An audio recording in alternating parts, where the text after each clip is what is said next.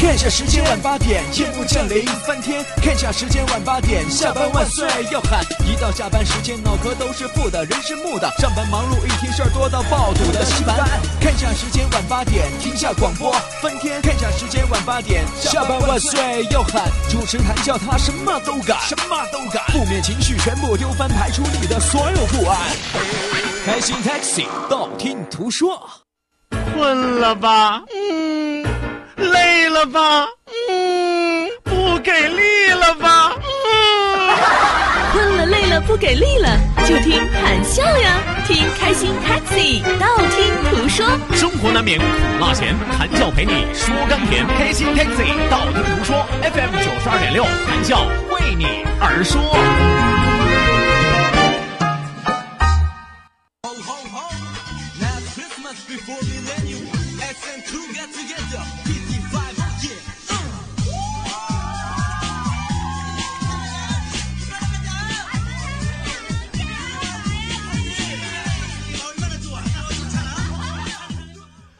传说圣诞平安夜的晚上，天上的星星会发下两个心愿，一个是愿天下所有人平安快乐，另外一个则是告诉正在听节目而且幸福的你，圣诞节可以放假一天哦。不过我要提醒你，记得先请假。你的平安是我的愿望，你的真心是我的付出，你的关注是我的满足，你的参与是我的幸福。而我给你的礼物，就是我今夜无微不至的呵护，一个深情的吻。透过电波传到千家万户。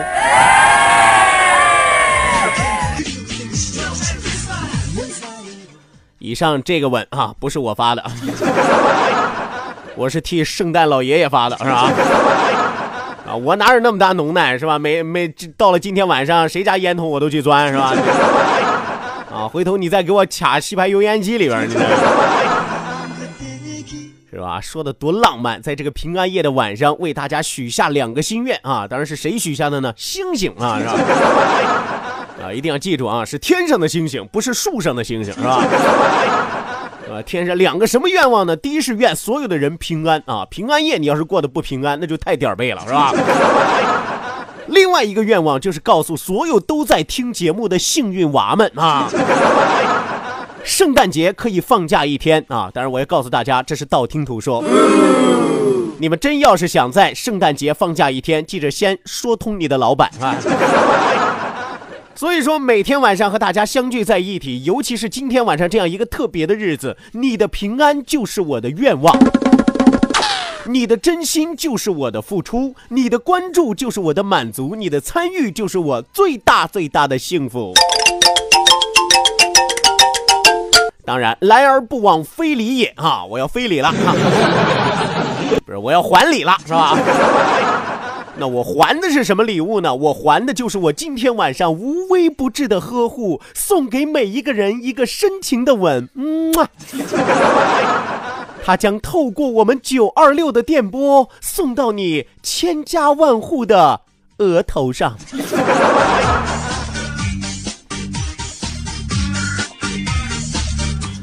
好的，那收音机前的听众朋友做好准备，准备接吻 啊！呃，迎接这个礼物，一个神奇的吻啊，简称接吻啊！这主持人太不要脸了，是吧？公开在节目当中性骚扰所有听友，是吧？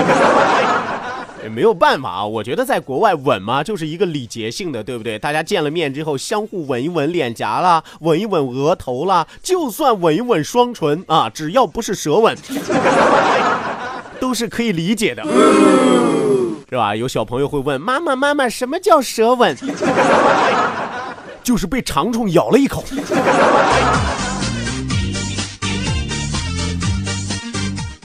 好的，那收音机前的听众朋友，欢迎您准时走进 FM 九十二点六，每天晚上八点到九点，由谭笑为您送出的开心 Taxi 道听途说娱乐脱口秀。各位平安夜快乐！哇，非常非常的开心，非常非常的高兴，但是让谭笑觉得突然有一种莫名的失落。为什么呢？一年一年，时间过得如流水一般飞快，哎。真的，今年在过平安夜的时候，我突然想起了去年咱们一起过平安夜的场景。那个时候一切历历在目啊！啊，不对，咱们彼此回忆得说历历在耳，是吧？啊，因为很多朋友和谭笑一起过平安夜的时候，都是通过电波、通过声音嘛，什么时候看到过嘛，是吧？所以说，希望在今天晚上这样一个平安的夜晚，在这样一个幸福祥和的夜晚，能够有更多的朋友参与到我们的节目当中。我到底要看一看今天晚上有多少人为了过节舍我而去。哎，虽然我不如圣诞老公公得印稀啊，什么叫得印稀啊？就招人稀罕啊。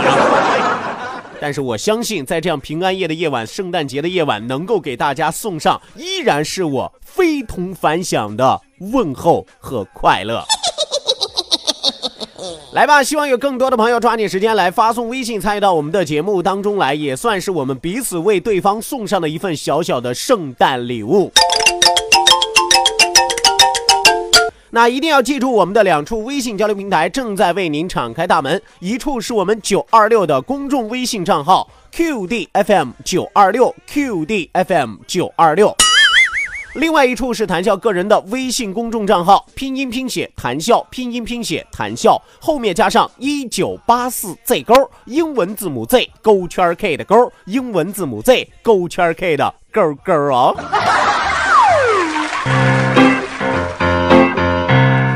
圣诞老公公要在这里叮嘱大家，记住谈笑个人的公众微信账号很重要。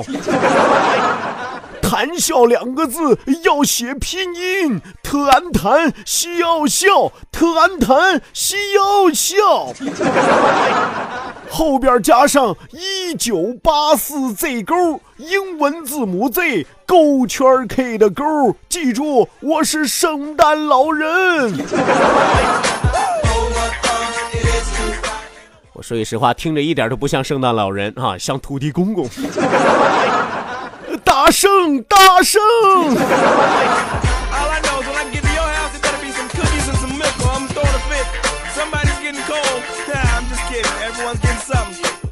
呃，说句实话啊，说句实话，其实我对于这个圣诞老人不是特别特别的熟悉啊。为什么这么说呢？因为长这么大，我从来没有收到过他的礼物，是吧？啊，可能我们家不太好找啊。圣诞老公公，记住，我家住在长江中路一。啊，算了，我还是在心里默念吧。哈，那行。啊，说句实话，我我我我一直就光听说过传说，是吧？从圣诞老人村，然后他骑上麋鹿啊，然后到千家万户，给所有的小朋友顺着烟筒，是吧？来到他的床边，你想想，我我我我自己琢磨啊，这小朋友要是半夜醒过来，也能吓个半死，是吧？圣诞老人从烟囱下来，是吧？明明穿的浑身红的，是吧？白胡子，这烟囱拱一圈，全都变黑的了。半夜三更，黑不溜秋，有一人站在你床头，是吧？只露出白眼仁儿啊，还有白牙齿，是吧？冲着你，给你送礼物。这哪是圣诞老人啊？这是，这千年老妖啊！这是。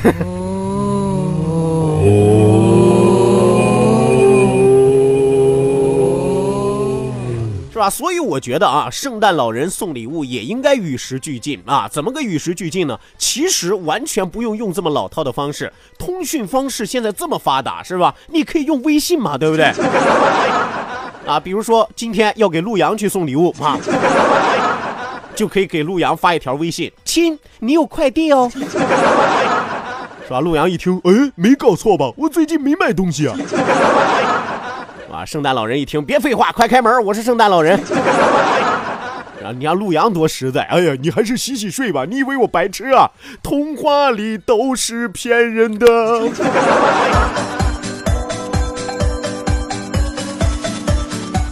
是吧？圣诞老人一看陆阳家送不了，是吧？赶紧去方舟家吧，是吧？方舟也发一条微信啊，有人吗？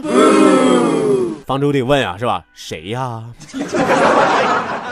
是吧？老人接着说了：“哎，你有快递哦。”啊，方舟纳闷啊，我有快递，那你在哪儿呢？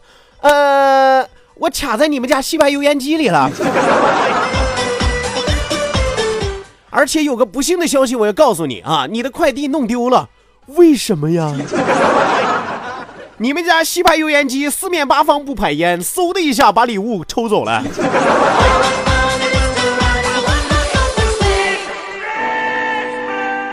你说陆阳家送不了是吧？方舟家送不了啊，看来看去只能送我们家了，是吧？圣诞老人也给我发一微信啊，谈笑在家不？谁呀？我圣诞老人有你快递。快进来吧，我在楼下等你半天了，我都。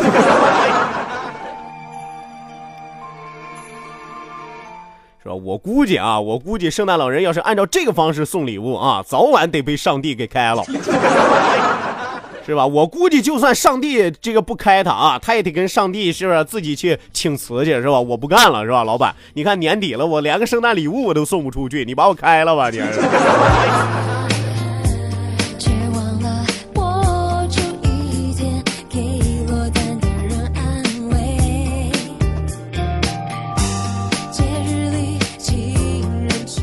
当然，我说句实话，我不知道收音机前的听众朋友今天晚上都在干什么，有多少朋友现在正在大街之上忙着到处去买什么平安果呀，买什么玫瑰花呀，到处订饭桌呀，是吧？到处订电影院呀，到处订酒店呀，啊，后半夜的酒店呀，是吧？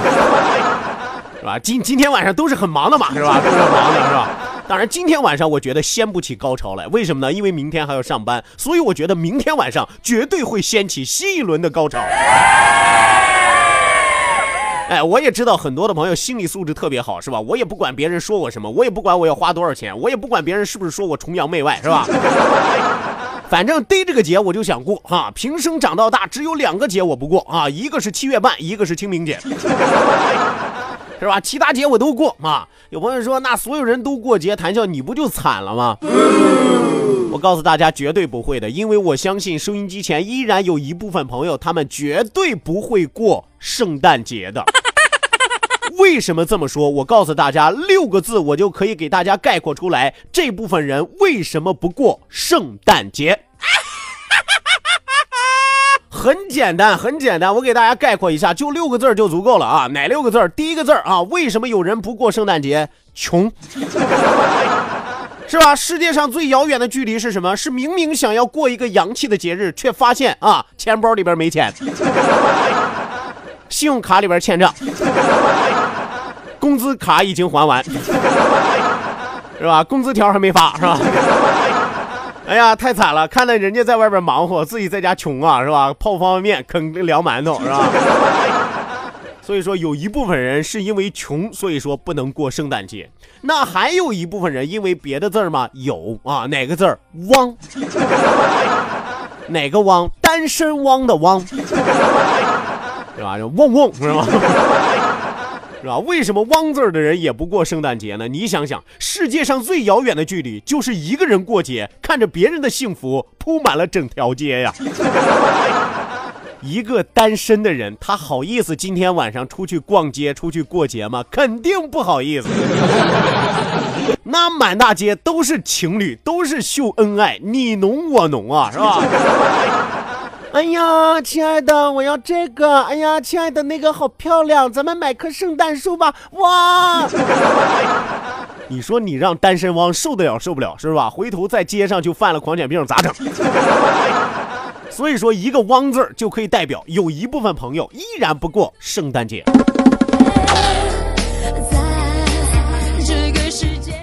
还有什么字儿啊？还有什么字儿呢？另外这一个字儿，那特别符合我们说最近这段时间的天气，不用我说了，大家都猜得到，就是霾。雾霾的霾嘛，是不是？世界上最遥远的距离，就是你站在我面前，我都看不到你，是吧？这大雾霾天还敢出去过节呢，是吧？回头俩人出去的啊，要不然就是自己一个人回来的，要不然就是俩人都回不来了，是吧？雾霾太大了，迷路了。这家伙在大马路上走着走着，一牵手发现牵错了。你在引起不必要的麻烦，引发不必要的血案，你说至于吗？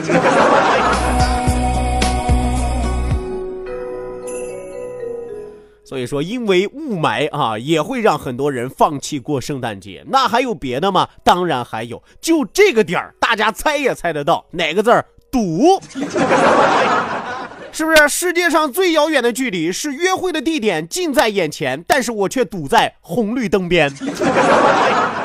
哎呀，从六点下班一直堵到现在八点十七分，谈笑上节目呀。我的个天爷！我光看见红绿灯在变，前面的车就是不动啊！我女朋友就在下一个路口的酒店等着我，我俩提前三天都订好桌了。哎呀，也不知道十点之前我能不能赶到呀！嘟嘟嘟嘟嘟。感觉好像拆开你不是那么兴奋，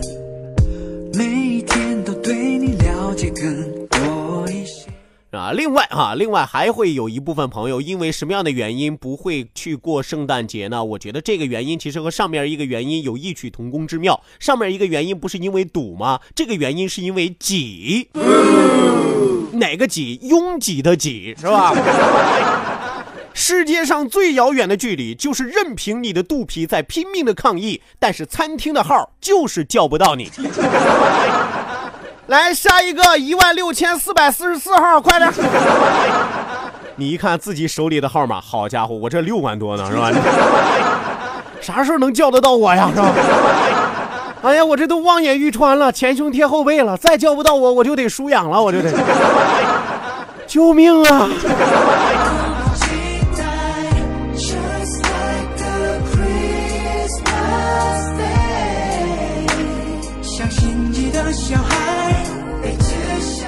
是吧？还有没有别的原因也会导致一部分人今天晚上不过圣诞节、不过平安夜呢？我觉得还有一个致命的原因，也是一个字儿啊，哪个字儿呢？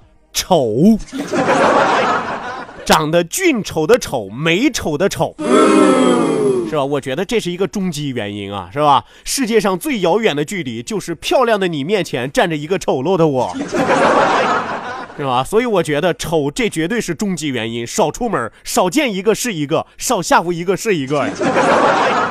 因此，这部分朋友不出门的原因是因为口罩丢了。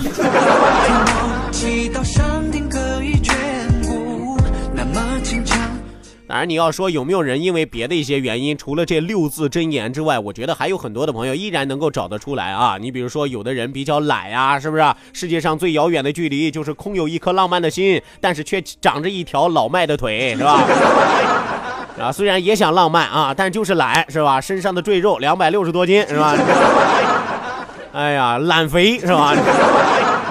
啊，还有的人呢，还有的人为什么过不了这个平安夜，过不了圣诞节？那就是像我一样高风亮节的人。哎，也可以用一个字概括，那就是忙，是吧？忙忙碌碌的忙。世界上最遥远的距离，是比谁都想过节 happy，但是却总活在时间的夹缝里。来吧，收音机前的听众朋友，如果说您是和谈笑一样，因为忙碌没有办法过节的，咱们给自己鼓鼓掌，好不好？当然，这个掌声不但是送给我们自己，也是送给收音机前的老板的。当你们在开开心心过节的时候，有没有想到还有一个孤孤单单的我？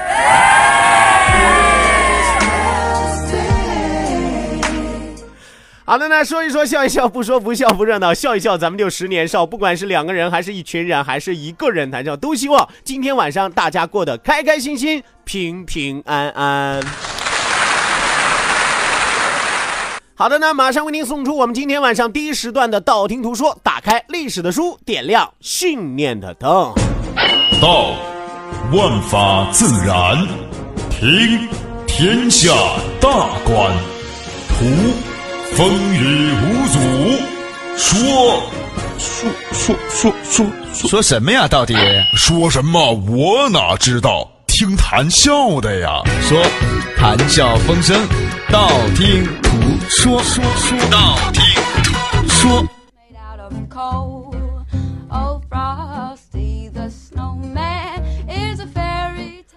好的呢，打开历史的书，谈笑今天晚上要和大家聊一个新的话题，哎，一个中国古代一个非常有趣儿的话题。什么话题呢？对于很多单身的朋友来说，会羡慕、嫉妒、恨的话题。这个话题就叫做中国古代解决光棍问题的七种手段。啊？你琢磨琢磨，是吧？有朋友说，那现在我都知道解决光棍的这七种手段，要么相亲，是吧？要么约，是吧？啊，要么就媒妁之言，要么就玩玩亲，是吧？啊，我跟你说，你说的那是现代，那都是没有办法的办法。听完了古代解决单身的这些办法，你绝对会肃然起敬，佩服古代人，羡慕古代人，你恨不得立马穿越回去。我们说，在中国的古代，其实光棍的问题比现在要严重的多。你想，那个时候其实男女接触的机会更不多。你不是像现在是吧？即使两个人远隔千山万水，但是有微信啊，有网络呀，有陌陌呀，有 KK 呀，有遇见呀，有同城啊，是吧？有 QQ 啊，你根本拦不住，对不对？漂流瓶啊，摇一摇啊，对不对？那古代不行啊，古代一般的姑娘是吧？尤其是大家闺秀，小家碧玉，大门不出，二门不迈，是吧？沾衣裸袖变为失节，是吧？什么意思？很多的姑娘，你要是在街上是吧？你一不留神蹭了一下她的胳膊，跟她有肌肤相亲，完了，这闺女归你了。哎呦，活不了了，是吧？你看中国古代那女的，你什么时候看见撸胳膊挽袖子露出大腿？那不可能。她如果一旦这样被谁看一眼，那基本上那就是他媳妇了。你想想，中国古代这样是吧？你要换成现代，你夏天上海水浴场看看，是吧？一夏天你得弄多少媳妇儿，是吧？所以说，中国古代光棍的问题其实比现代要严重的多，而且历代都有。中国的古代允许开妓院，很大程度上就是为了解决这部分光棍男人的性生活。啊，咱不是说鼓励这个开妓院啊，也不是说鼓励这种苟且之事，是吧？那你只不过就事论事，中国古代确实有，但是我们说逛妓院、逛窑子，终归不是彻底的解决之道。那么，中国古代是如何解决光棍问题的呢？先来听解决光棍问题七种手段之一：强制女子出嫁。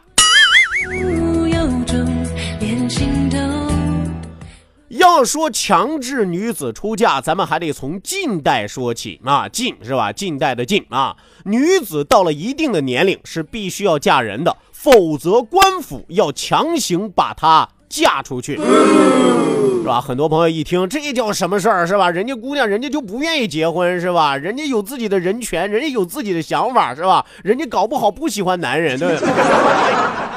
那他喜欢啥？喜欢小动物，是吧？但是在近代不行啊，在近代，如果女子到了一定的年龄，你是必须要嫁人的，否则官府就要给你找个对象啊。在《晋书·武帝纪》卷三当中记载说，这个司马炎啊，司马炎，司马炎是谁呢？当时晋代的皇帝。我们说司马炎生于二三六年，卒于二九零年的五月十六号，字安世，他是河内温县人。河内温县是哪儿？就是今天的河南省温县人。晋朝的开国皇帝司马懿的孙子啊，那么这个孙子呢，我们说 啊，这个司马懿的孙子啊，司马昭的嫡长子，二六五年到二九零年在位，谥号武皇帝，庙号世祖，史称晋武帝。我们说咸熙二年，也就是二六五年，袭父爵。哎，袭了这个继承了自己的这个父亲的这个爵位是吧？当上了晋王。数月之后，逼迫魏元帝曹善，哎，曹奂禅让给自己。最开始皇帝不是他，皇帝是谁？魏元帝曹奂是吧？一看自己手中有权有势是吧？逼着皇帝，咱俩换个座呗。皇帝一看合适吗？你要是不换，反正我就弄死你。皇帝一听没办法，平安夜我不跟你一般见识是吧？所以说自己当上皇帝，改国号为晋，建都洛阳。咸宁的五年，他又命杜宇、王军等人分兵伐吴，于次年灭吴，统一了全国。所以说，说完了这个司马炎的生平履历，咱们就得说一说他的办事的办法。我们说，司马炎在太史九年冬十月提出了一个要求啊，什么要求呢？我估计司马炎也是闲的，是吧？哎呀，大冬天闲着没事自己在皇宫里边烤着炉子，烘着地瓜，是吧？是吧？炉子盖上摆几个海蛎子，是吧？啊，旁边放一个一厂的或者二厂的青皮，是吧？啊，五厂的老皮也行啊，是吧？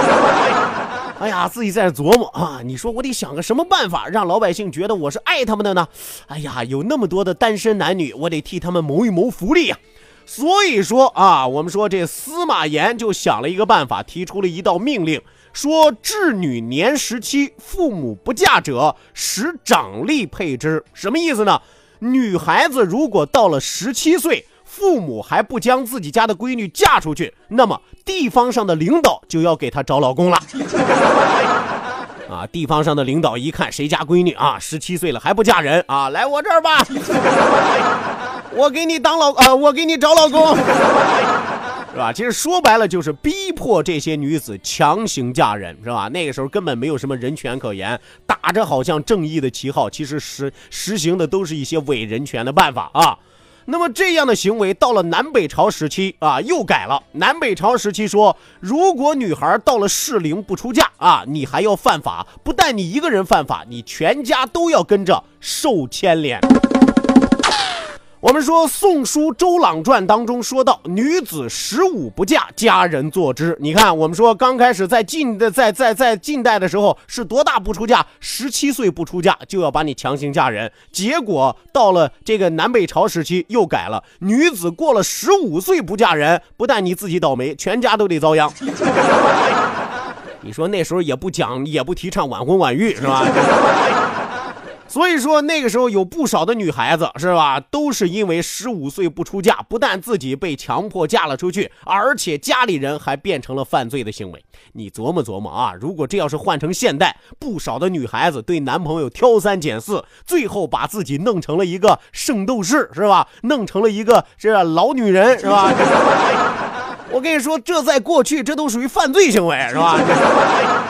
啊，所以说强迫女子出嫁，初衷可能是为了增加人口的需要。我们说中国古代的时候，其实历代人口都不是很大，所以说那个时候幅员比较辽阔。古代的这些朝廷希望人口能够不断的增加，但是老嫁不出人去，你指望着就那么几家生孩子，累死他他也生不了多少呀。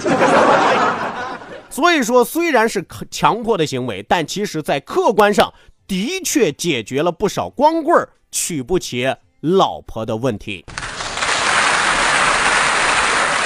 以上就是今天谈笑第一时段为大家讲述的中国古代解决光棍问题的七种手段之一——强制女子出嫁。稍事休息，为您送出半点的天气和路况信息，千万不要走开。下半时段，谈笑继续为您嘚不嘚接着说。我得去当圣诞老人啦。